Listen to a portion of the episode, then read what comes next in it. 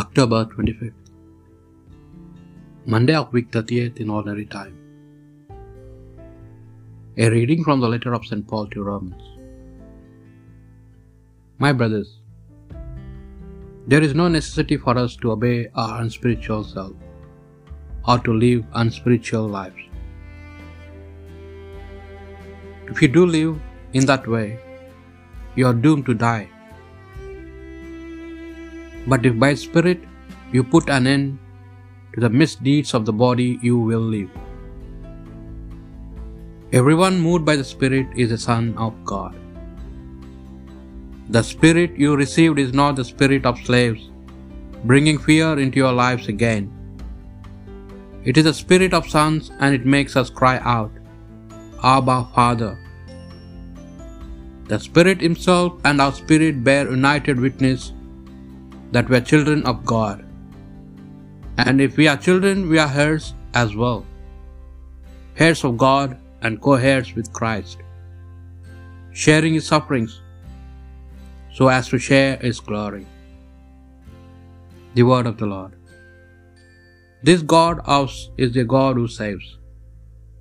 Let God arise, let His foes be scattered, let those who hate Him flee before Him. For the just shall rejoice at the presence of God. They shall exult and dance for joy. This God of ours is a God who saves. Father of the orphan, defender of the widow. Such is God in His holy place. God gives the lonely a home to live in. He leads the prisoners forth into freedom. This God of ours is a God who saves. May the Lord be blessed day after day. He bears our burdens, God our Savior. This God of ours is a God who saves. The Lord our God holds the keys of death.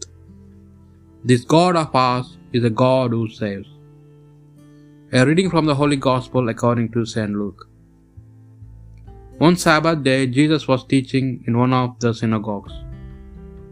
And a woman was there who was eighteen years, has been possessed by a spirit that left her unfeeble blooded. She was bent down and quite unable to stand upright. When Jesus saw her, he called her over and said,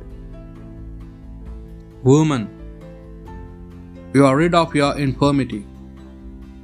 And he laid his hands on her. And at once she straightened up and she glorified God. But the synagogue officials was indignant because Jesus had healed on the Sabbath. And he addressed the people present. There are six days, he said, when work is to be done. Come and be healed on one of those days, and not on the Sabbath. But the Lord answered him, Hypocrites, he said, Is there one of you who does not untie his ox or his donkey from the manger on the Sabbath and take it out for watering? And this woman, a daughter of Abraham, whom Satan has held bound these eighteen years, was it not right to untie her bonds on the Sabbath day? When he said this, all his adversaries were covered with confusion, and all the people were overjoyed at all the wonders he worked. The Gospel of the Lord.